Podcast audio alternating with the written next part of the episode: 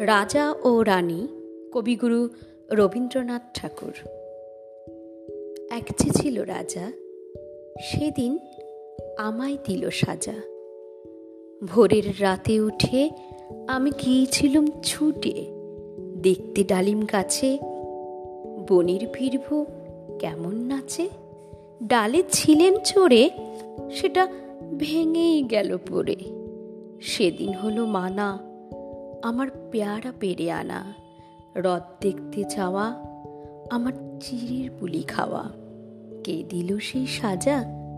জানো, কে ছিল সেই রাজা?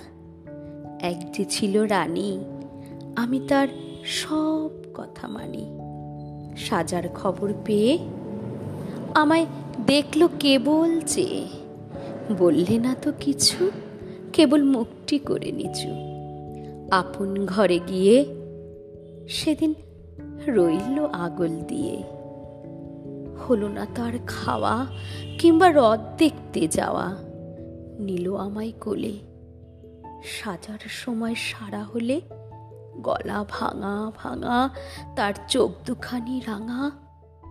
কে ছিল সেই রানী? আমি জানি জানি জানি।